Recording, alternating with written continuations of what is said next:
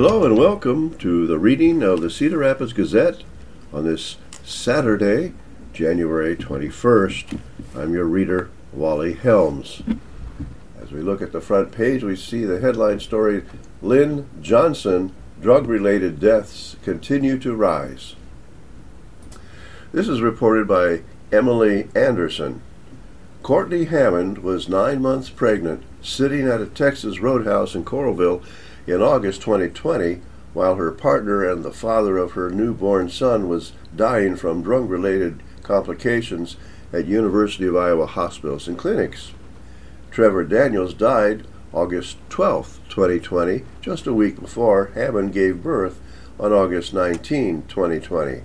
Because of COVID-19 related hospital restrictions, she wasn't able to visit Daniels before he died. About 8 months earlier, shortly after Hammond found out she was pregnant, Daniels had overdosed on heroin. Unable to find Daniels' Narcan, Hammond had called 911, resulting in the couple's apartment being raided and both of them being arrested on drug charges after Daniels was given emergency medical care. Hammond, 31, didn't use heroin herself, but she did use and sell the methamphetamine. She started using meth about 10 years before, after divorcing the father of her now 12-year-old daughter. Prior to using meth, I was on the PTA preschool board. I had a really decent life. I was assistant teacher at a daycare. I was very well off. I just couldn't stand my own reflection and the failure that my marriage had fallen apart, Hammond said. Yeah, I was someone back then. I just didn't feel like I was, so I fed those feelings with meth. For the next 10 years, Hammond was in and out of jail. She gave custody of her daughter to her grandparents and went through multiple abusive relationships before meeting and falling in love with Daniels. I found myself being madly, truly in love with a heroin addict, and I had no idea what that was like. I thought meth was the worst that you could get. I didn't even know that loving someone on heroin was primarily just signing up to attend their funeral, Hammond said. After Daniels' overdose and their arrests, both Hammond and Daniels went to substance abuse treatment centers. Hammond went on to a private center in Ottumwa, where she was from, and Daniels, who was a veteran, went to a Veterans Affairs Treatment Center in Des Moines. Then the pandemic hit. For Hammond, it was a blessing, the first step in her recovery from addiction. She was locked in treatment, not allowed to leave because of COVID-19 restrictions. For Daniels, the pandemic was a death sentence.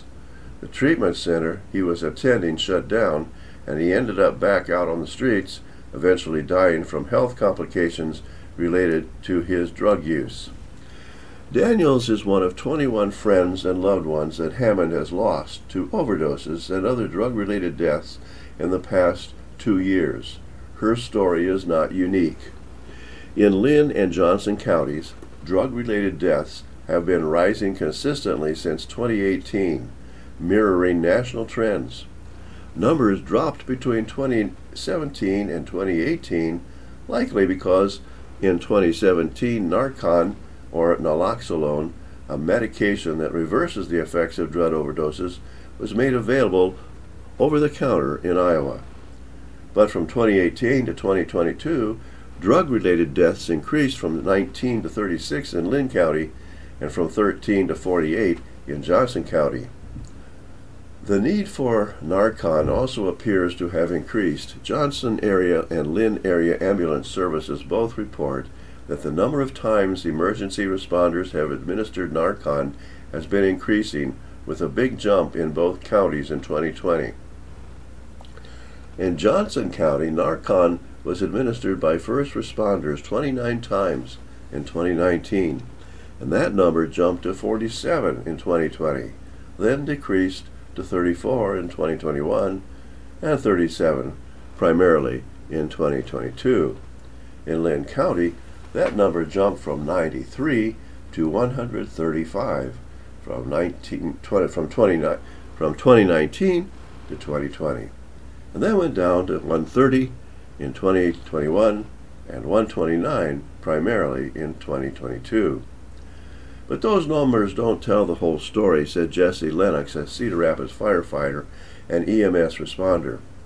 Back in the day, before Narcan was more easily available, in order to wake someone who overdosed up, their friend would dump a bunch of cold water on them, Lennox said. Now that Narcan is more available, there's a lot of overdoses, and we don't even know that about that. The big thing that we're seeing now is that there's a lot of Narcan given in the field before we even get there, multiple times. Instead of us getting called after the bucket of water didn't work, we're getting called after the first dose didn't work, the second dose didn't work, the third dose is given by police who usually arrive first, and now we're there. So that time is starting to get really stretched out as far as the outcome of the victim. Governor Kim Reynolds, in her 2023 Condition of the State address on January 10th, called on the Iowa State Legislature to increase availability of Narcan by allowing first responders to give it out to the public to use. Currently, while first responders can administer Narcan in an emergency, only pharmacists can distribute it for public use. The opioid crisis is a human tragedy taking place across this country, and fentanyl has taken center stage. While Iowa maintains one of the lowest overdose death rates in the country, we're still experiencing unacceptable trends, Reynolds said. Overdoses are up by more than 34%, and for Iowans under 25, they're more than double. In 2021, illicit fentanyl was implicated in 83% of all Iowa's opioid-related deaths, compared with just 31% 5 years ago. These aren't just numbers. They're missing siblings, parents, and friends. They're shattered families and grief-stricken parents. Reynolds also announced the launch of a public awareness campaign to help parents understand the threat of fentanyl and how to protect their kids from it. She urged lawmakers to increase penalties for manufacture and distribution of fentanyl, a powerful synthetic opioid that many experts blame for the increase in overdoses in the past few years. Rod Courtney, who runs Crush Recovery Community Center in Cedar Rapids, said fentanyl is often mixed into other drugs to make them more addictive.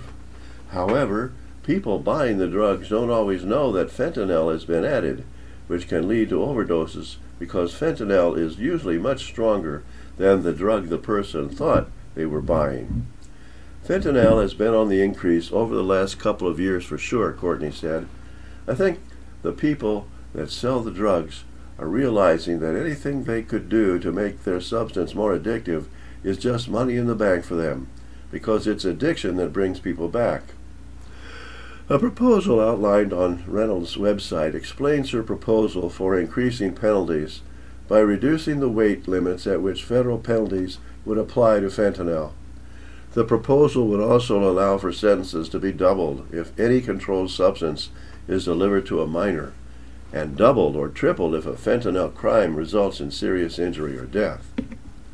Currently in Iowa, manufacturing, delivering, or possessing with the intent to manufacture or deliver more than 10 kilograms of fentanyl or a measure containing fentanyl or a mixture containing fentanyl is punishable by up to 50 years in prison and a fine of up to $1 million. Reynolds' proposal would apply this punishment to anyone with more than 50 grams of fentanyl. Possession of more than 5 kilograms but less than 10 kilograms of fentanyl currently carries a penalty of up to 25 years in prison and a fine of up to $100,000. But Reynolds' proposal would apply these punishments to more than 5 grams but less than 50 grams of fentanyl. Having less than 5 grams of fentanyl would carry the punishment currently applied to anything less than 5 kilograms of fentanyl, which is up to 10 years in prison and a fine of $50,000. According to the U.S. Drug Enforcement Administration, 2 milligrams of fentanyl equal to 10 to 15 grains of table salt is considered a lethal dose. Fentanyl is 50 times more potent than heroin and 100 times more potent than morphine. Johnson County Attorney Rachel Zimmerman Smith said charges stemming from possession or distribution of fentanyl are becoming more common locally. She said law enforcement is getting better at identifying it, even though it's often disguised as a legal prescription drug or mixed in with other illegal substances. I think that the challenge from a public safety angle is the lethality of fentanyl, and then being able to identify it in combination with other substances, she said. Many of the fentanyl-related charges come after someone has already been arrested and charged with distributing another drug like heroin, Zimmerman Smith said. The original drug is sent to a lab for processing, and it's discovered that there was fentanyl mixed in. Courtney said he believes the COVID-19 pandemic also played a role in the increase in drug-related deaths in recent years, and he hopes that as pandemic restrictions continue to ease, those deaths might decrease. I know COVID played a big hand. There's a lot of people, myself included, who will say the opposite of addiction is connection. There's nothing more that addiction loves than isolation. It's easier to use in isolation. It's easier to get depressed, Courtney said. We're not completely over that yet, of course, but things are changing where I think people are getting back out. They're starting to socialize more, which is very much a double-edged sword because it also creates more access depending on what your substance is. You're going back out to bars more, you're going back out to parties more, but also you can get out to support groups more easily, he said. For Hammond, the pandemic was an opportunity to reconnect with family and strengthen her support system. After graduating from the Recovery Center program, Hammond moved to Cedar Rapids with her grandmother and children. Being in a new place without much opportunity to socialize helped Hammond remove herself from her drug community.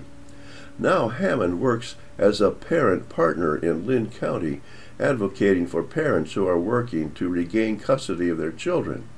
She also works with Crush Community Center to support people who are recovering from addictions. Having seen so many people die from overdoses and long-term health complications related to drug use, Hammond said she sees a need for more education and support for people with substance use disorders, whether they are seeking recovery or not. You are not ready to quit until you are ready, Hammond said. Drugs are one of the hardest things to be part of and one of the hardest things to come out of. Not everyone can make it in that world, and I'm glad I made it out.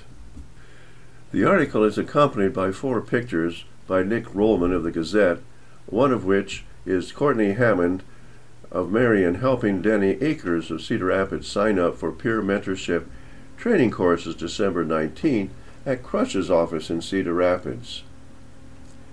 And then there's a picture of Courtney Hammond playing with her son, Liam Rowan Daniels, now 2, as she does so Wednesday at her home in Marion. And there's a picture of, Rod and Debbie Courtney working at Crush's office space January 12, Cedar Rapids. The Courtneys founded Crush after their son Chad Courtney died of a drug overdose at age 38 in 2016. And finally, there's a picture of Area Substance Abuse Council Prevention Specialist Amy Dorfield as she holds up a Narcan nasal spray during a training session January 12th. At Crush's office space in Cedar Rapids. And now at the bottom of the front page we have a story by Trish Mahaffey of the Gazette. The headline, Defense Expert in Jackson Trial Blames Lack of Intruder Evidence on Police Dog. An expert on police dog said the dog that couldn't pick up a track for the alleged intruder that Alexander Jackson said fled his home after killing his family doesn't mean that suspect didn't exist. Kyle Hayen, a former law enforcement officer who now consults on civil and criminal cases involving police dog training and handling, said the Cedar Rapids Police Canine Corsa couldn't track for a suspect because she was panting too much and not breathing or smelling through her nose. The dog was breathing heavily through her mouth, and dogs can't smell through their mouth, he said, which is opposite of what canine officer Kurt Buckle said during testimony last week. Hayen, I'm going to spell his name Heyen, Hayen, who lives in Custer, South Dakota, said the dog was probably too worked up, excited, or stressed from being in the house and smelling gunpowder, or was just overheated. He pointed out in Buckle's body camera video, played last week for the jury, various portions that show the dog wasn't sniffing through her nose. Hayen was the first witness for the defense Friday. The prosecution rested in the morning. The trial started last week. The defense will continue its case Monday, and closings could be Tuesday. Jackson is charged with 3 counts of first-degree murder. He's accused of fatally shooting his father, John Perry Jackson, 61, mother Melissa Furr Jackson, 68, and sister Sabrina Hannah Jackson, 19, on June 15, 2021, in their northeast Cedar Rapids home. Before the tracking to find the alleged intruder even started, Hayen pointed out on the video that Corsa was rapidly panting. That's how dogs try to cool off. He criticized Buckles for taking Corsa on the concrete when starting to track because that surface would be hotter than a grassy area. Hayen said dogs track ground substance odors, not human scent, the amount and age when someone walked in the area of disturbances. Tyler Johnston, Jackson's lawyer, said Buckles testified they could track human scent, but Hayen said that was wrong. Hayen, in another part of the video, said Corsa went off to the side, put her head down, and was sniffing through her nose, but Buckles didn't follow her out. Instead, he pulled her back, correcting her. Corsa may have been trying to track something, he said. Hayen showed on the video that the dog was still heavily panting as it came close to the Jackson house. He said Buckles should have stopped the track for the dog's sake. Corsa was too hot and couldn't track, he said. Johnson asked Hayen if more time from the event affects the odor. Hayen said it did, that the odor on grass lessens over time. Hayen also discredited Buckles for having Corsa start a track away from the home and then moving toward the house. Hayen said he would have started 10 feet from the house, since Jackson said the intruder ran from the back and then moved farther into the backyard. On cross-examination, Assistant Linn County Attorney Jordan Shire asked Hayen if it was 1991 when he last handled a dog as a certified canine officer. Hayen said yes. Shire said, wasn't it true that Hayen didn't agree with the standards of national police dog organizations, that most dogs and handlers go through 4 training and certifications? Hayen said he didn't agree because they don't have the proper training. He agrees with the German standards where Hayen trained and some other organizations that use strict standards. Shire asked if Hayen said dogs can't smell human odor. Hayen said he didn't say that. He said they can smell human odor on a track of ground disturbances, not over concrete or gravel. Shire then pointed out some studies that found dogs can track human odor on concrete and that human odor can fall off a person on a track area. In other defense testimony, Levi Gritton, a former Boy Scout leader, said Jackson earned his Eagle Scout badge in 2017. He had known Jackson since 2014. Gritton said Jackson received 34 merit badges during his time in Boy Scouts. Those included ones for citizenship in the community, camping, archery, communication, family life, fingerprinting, first aid, rifle shooting, and many others. Gritton said Jackson was proficient with a .22 caliber rifle, like the gun used to kill his family. He said Jackson was responsible and that he counted on Jackson to help mentor the younger scouts during activities. Shire, on cross-examination, asked when was the last time he had contact with Jackson. Gritton said 2017. He wasn't familiar with what kind of relationship Jackson had with his father and sister. Shire asked if being prepared in any situation was part of being an Eagle Scout, and Gritton agreed. A friend of Jackson, Ryan Burack, 21, of University of Northern Iowa student, said he and Jackson hung out a lot playing board and video games online. He thought of Jackson as being mild-mannered. He wasn't a violent person. They were in band together at Kennedy High School, Cedar Rapids, where Burack played the saxophone and Jackson played the flute. Burack said he and Jackson played video games online June 14, 2021, the night before the murders. They played until 11 p.m. They usually played board games or card games online, but also played Halo and other shooting games a few times a week. First Assistant Linn County Attorney Monica Slaughter on cross asked if Burack had different viewpoints from Jackson. Burack said he did. Slaughter asked if he ever saw Jackson fighting with his sister or arguing with his dad. Burack said he didn't. Slaughter then asked if Jackson had ever told him his sister was bisexual. Burack said no. The article is accompanied by a couple of pictures by Nick Rollman of the Gazette. The first is Kyle Hayen testifying as an expert witness on the law enforcement use of canines during the trial of Alexander Jackson at the Linn County Courthouse, Cedar Rapids, Friday. And then there's another picture, as I scroll down, is the public defender Tyler Johnston examining a witness Friday during the trial, and those are the two pictures included in the article. And now we turn to the Gazette's editorial on the inside page, Drop Harmful LGBTQ Bills. Republicans who control the Iowa legislature are pushing ahead with bills that would prohibit schools from mentioning the reality of LGBTQ Iowans in curriculum and forcing school staff to inform parents if a student is transgender, even if the student resists disclosure. These bills should be rejected. House File 8 prohibits any curriculum lessons or classroom materials that mention sexual orientation or gender identity for students grades K through 3. SF 83 would ban material and lessons discussing gender identity through 8th grade. It's similar to Florida's infamous Don't Say Gay law.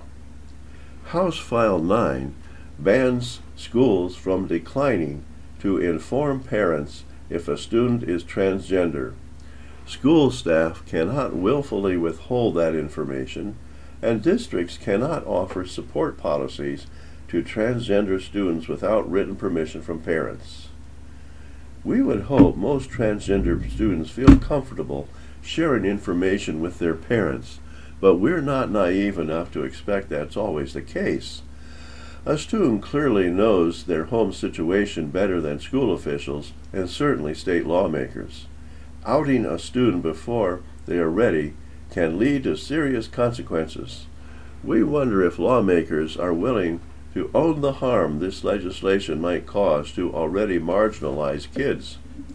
Turning school staff into mandatory informers denies transgender students a support system at school.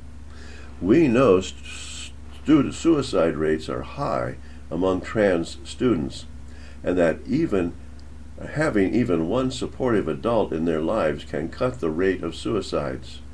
Do lawmakers really want to put transgender kids in danger simply to score political points with their conservative supporters?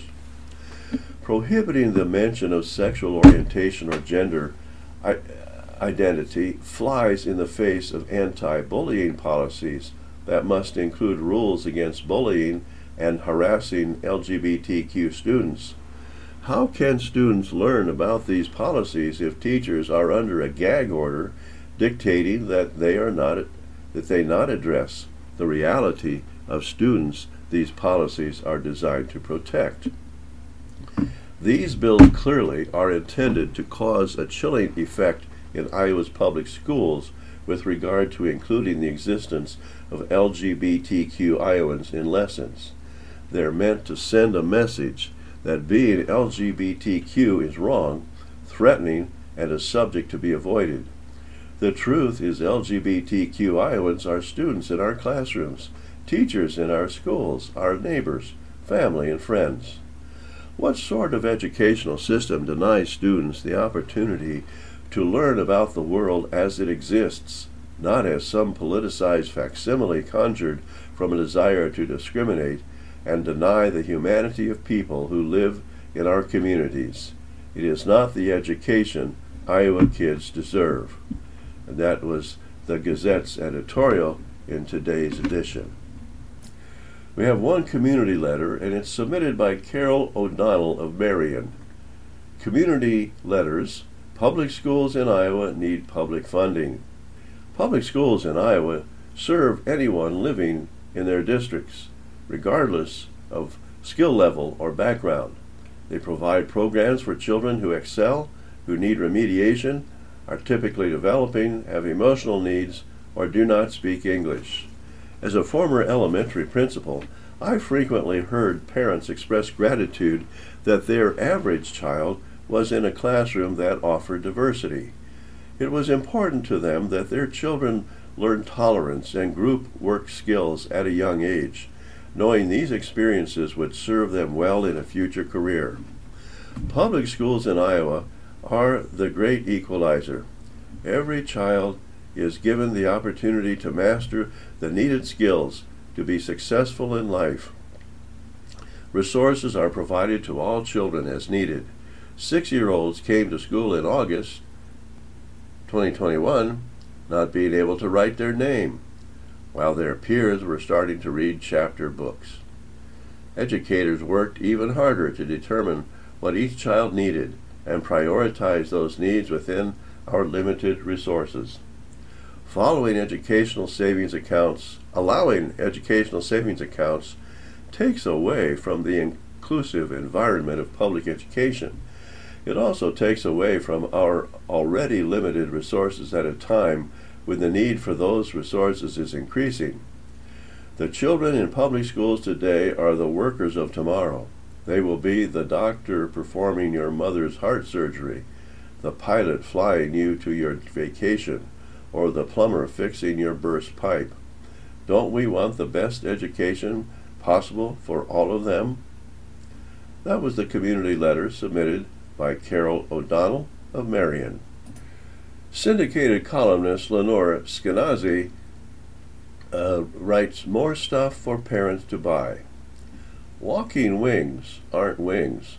The product is a vest that goes around your baby with long straps on the top that you can yank to pull them upright, like a marionette. According to its marketing materials, this vest ensures your kid will take fewer tumbles, which will help to build his confidence. As if kids don't build confidence from learning to walk without this contraption. Meanwhile, a set of emotional flashcards boasts, teach your student emotional intelligence, EQ. IQ gets you through school, but EQ gets you through life. According to the product description, quote, a high-quality photograph on the front of each card teaches a child to label emotions, unquote, while, quote, the back of each card teaches a child how these emotions feel and when they could occur, unquote. And then there's the Gymboree website, which promises special classes and equipment where children can develop strength, confidence, awareness, all the stuff that you might think kids develop automatically, because they do. If these products and services were only for children with developmental challenges, of course they'd make sense. Some kids do need help walking or reading faces, but Quote, many of these items that came originally from the field of special needs moved into the mainstream, unquote, says Tova Klein, editor of How Toddlers Thrive and director of the Barnard College Center for Toddler Development. More and more, they're being marketed to parents of neurotypical children. When my friend Ray and his husband took their 2-year-old to a kiddie gym, their son did not get to just run around. Instead, the children must be formally instructed in things like balancing and tumbling. At the end of the session, parents can be sure this time has not been wasted. That, in a nutshell, is childhood today. Kids may come into the world burning to play, do, learn, tumble, but adults have decided this cannot happen without a lot of intervention, supervision, and assistance. Increasingly, all children are treated as if they have special needs. They are assumed to require help with even basic functions. The message is that if you don't teach your child this, they may not be good at it, says Klein, this being anything. Marketers are speaking to a generation of parents already primed to worry that their infant children could fall behind from day one and miss that slot at Harvard. But the gadgets and programs pushed by the child assistance complex represent, quote, a disrespect for children or a misunderstanding of what early development is, unquote, Klein says. He goes on, the reason children play is because they are driven to the core to explore their world.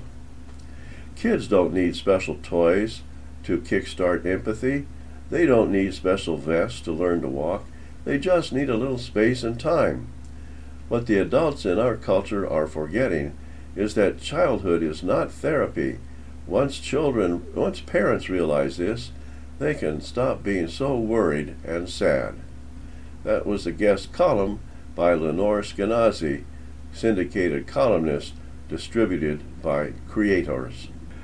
You are listening to the reading of the Cedar Rapids Gazette on this Saturday, January 21st, on IRIS, the Iowa Radio Reading Information Service for the Blind. Now, let's turn to today's obituaries. And listed among the other notices, Fern Carey, 99, died Thursday, January 19, Murdoch Linwood, Funeral Home and Cremation Service. And that was from Cedar Rapids. This is from Center Point. Jim Jones, 88, died Thursday, January 19th, the Murdoch Funeral Home and Cremation Service.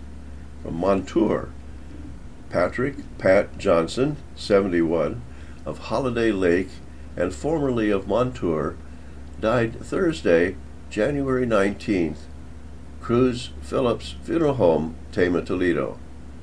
Wakan, Linda J. Handke, 64, of La Crosse, Wisconsin, formerly of Wakan, died Wednesday, January 28th, the Martin Grau Funeral Home.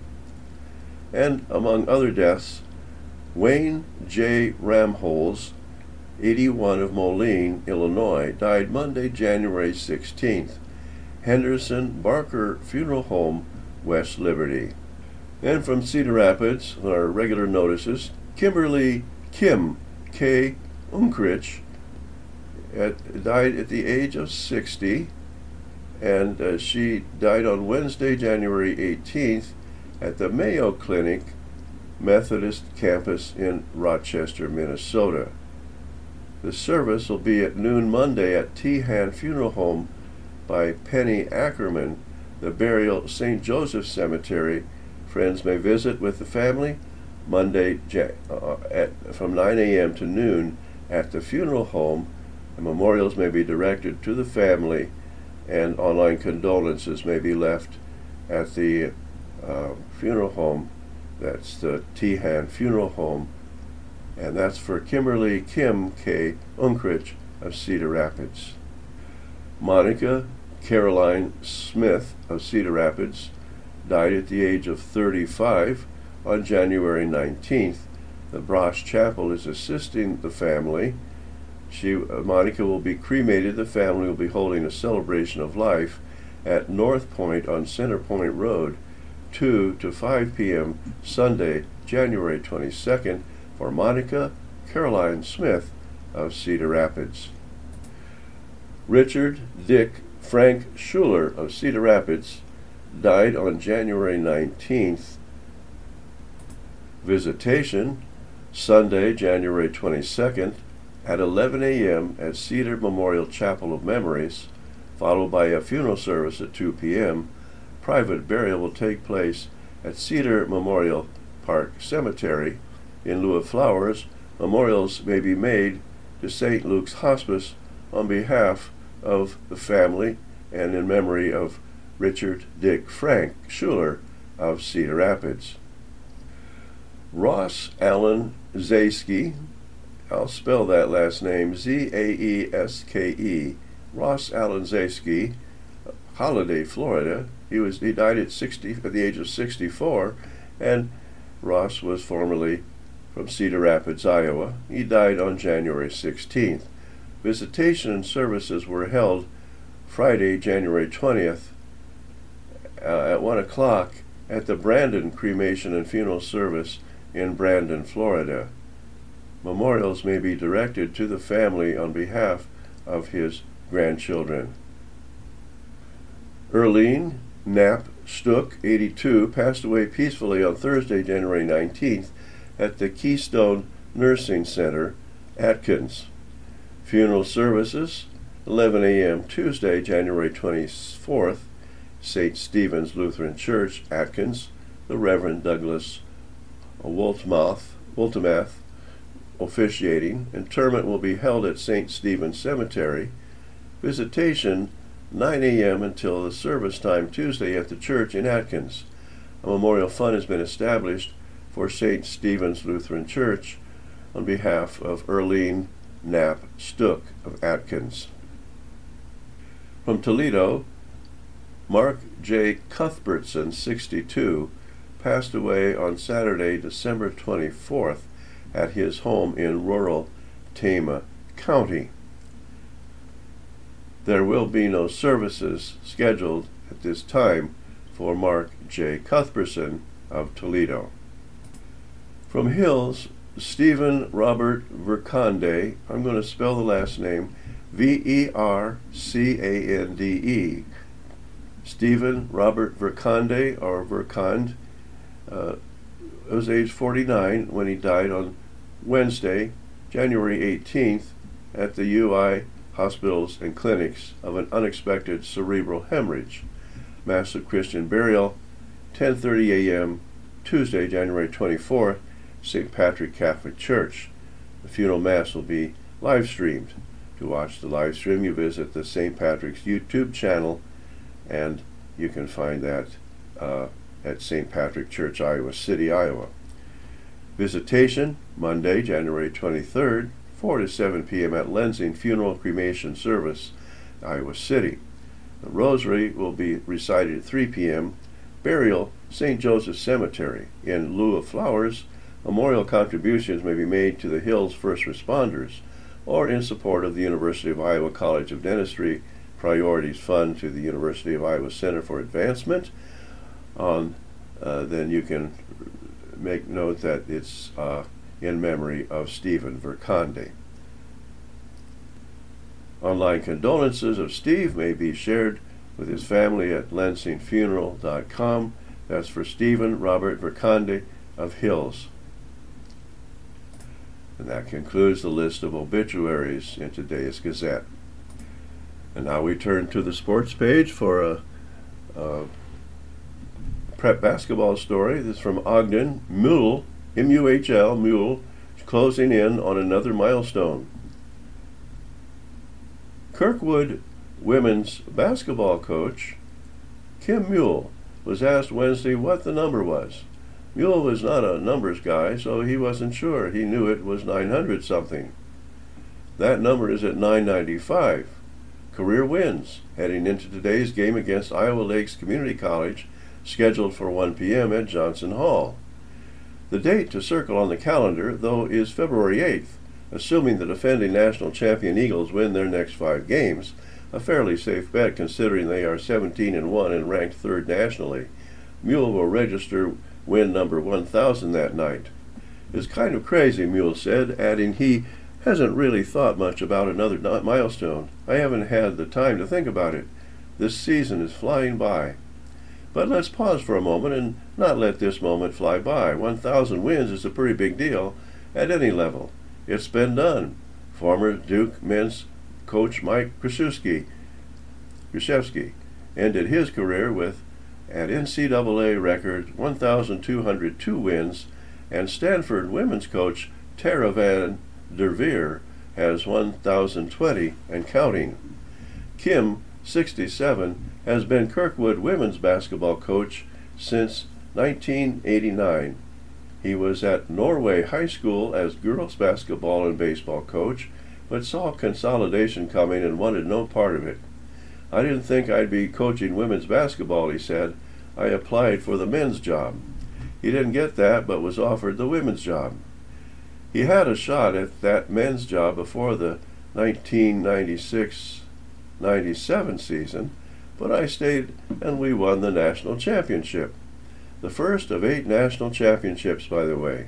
Stop and think about that, too. 8 NJCAA titles over 33 seasons. That includes 4 in a row from 2007 to 2010. Stop and consider these tidbits too. He has never had a losing season. The worst loss total was 11 in 1993-94. He has taken 30 teams to the regional finals, 20 to national tournaments. He has had 33 straight 20-win seasons, including 37 wins in 2009-2010 and a 37-0 mark in 2016-2017. Over the past 5 years, his teams have won 133 games and lost 15. He has been named Regional Coach of the Year 20 times, Coach of the National Championships 8 times, and he is in the NJCAA Women's Basketball Hall of Fame. He'll be inducted into the Kirkwood Athletes Hall of Fame on February 3rd. In his own words, Mule has kind of created a monster. "We created something a lot of people never thought was possible," he said. A basketball standout at Lost Nation High School and William Penn University, Mule said he never could have imagined this in his younger days. He didn't even know what he wanted to do until he was close to 30. "It took me forever to figure it out," he said. "I just knew I loved basketball. I loved baseball too." He obviously chose wisely. Mule has grown, learned, and seen a lot over his long career. He's been through everything with his athletes, from video game distractions to social media issues. "Everybody says the kids are changing," he said. "You still have problems. They just are different problems." He is most proud of the consistency the program has sustained over his 34 years. It started with a 26-9 campaign in 1989-90 and has really never wavered. But all good things must come to an end. In 2019, after winning his 900th game, Mule said he lost my mind if he retired. 3 years and many bus rides later, his tune is changing. He finds himself wondering, "Why the hell am I on this bus?" after long rides to and from the Kirkwood campus more often these days. "It's getting closer," he said, adding he'll likely be a snowbird, but he and his wife, Frida, never want to be far from their grandchildren. It's coming sooner than later. Stop and appreciate what Mule has accomplished. Don't let the moment fly by. And there is a picture accompanying the article taken by Savannah Blake of the Gazette. The caption, "Kirkwood women's basketball coach Kim Mule reacts to a no call during a 2021 game at Johnson Hall in Cedar Rapids. Mule is closing in on his 1,000th career win." We have a girls' basketball story reported by Jeff Linder. Lions tame Trojans. The Lions made up. Linmar didn't take a free throw in the first half. The Lions made up for it later, both in quantity and quality. Foul shots allowed Class 5A 13th ranked Linmar to keep number 10 Iowa City West at arm's length late, and the Lions completed a season sweep of the Trojans 58-48 in a Mississippi Valley Conference girls basketball contest last night at Linmar High School. Like I told the girls, there are no down nights in our league, Lions coach Chad Tompkins said. This was a good win against a quality team. Now it's about sustaining it. When the Lions, now 10-5, 6-3 in the Valley Conference, are on their game, they're a major headache for anybody. Ask Waterloo West, or Cedar Rapids Xavier, or Iowa City West, twice. Western Colorado University signee Zoe Kennedy registered 23 points, 13 in the fourth quarter, and a career-high 14 rebounds. After West, now 11-4 and 6-2 in the conference, cut a 12-point deficit to 42-38, Kennedy drilled a three-pointer to stifle the Trojans' challenge. Then, at 47-41, she and Taylor Brunson combined for 11 of 12 at the line in the final 3 minutes, 1 second. We talk about keeping energy no matter what, Kennedy said. We've got to continue with the energy and the unselfishness. This was a big one tonight. All told, the Lions were 17 of 18 from the stripe in the second half. Linmar didn't trail all night, scoring the first 6 points. After West matched that, the Lions tallied the next 9 and led the rest of the way. Brunson supplied 14 points. Freshman Drea Kern added 9 points, hitting her first 3 three-point tries.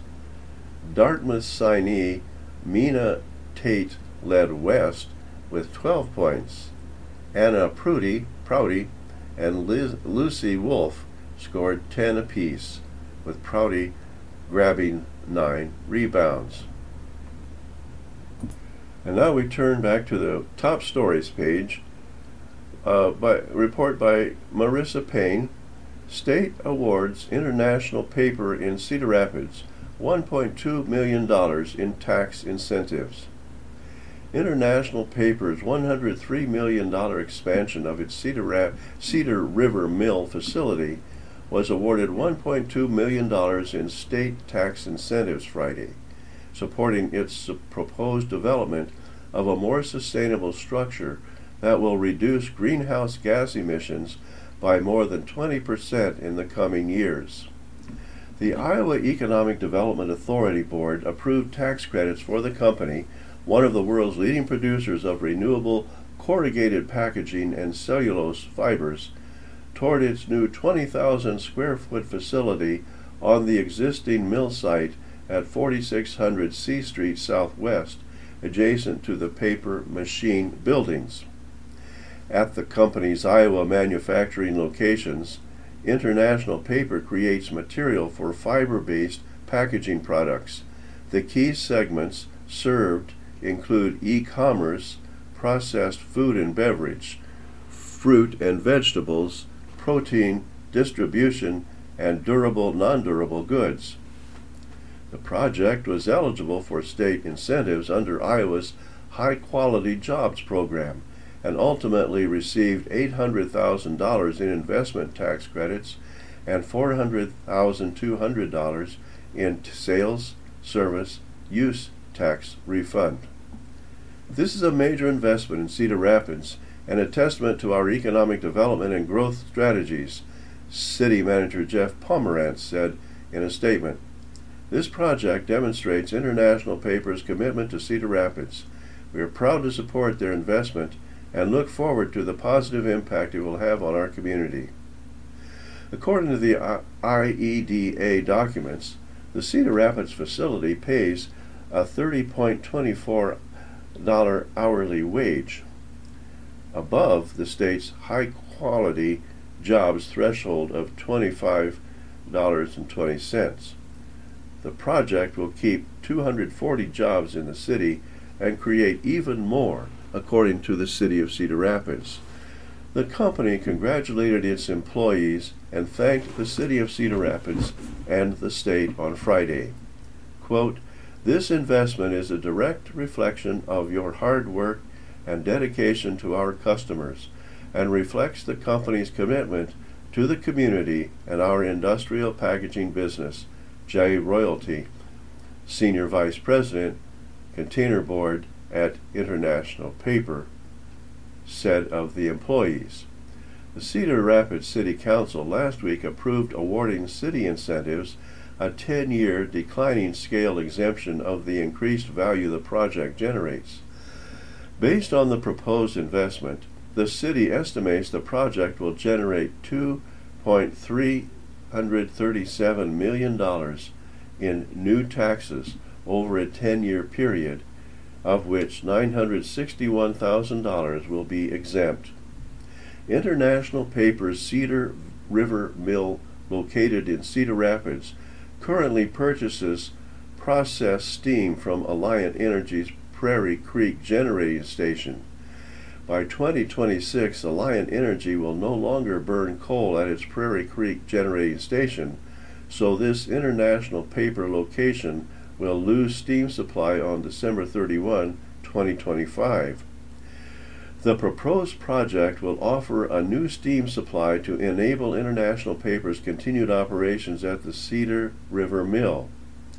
The project calls for the construction of a 2-story building to house the package boilers, water treatment systems, and associated supporting systems.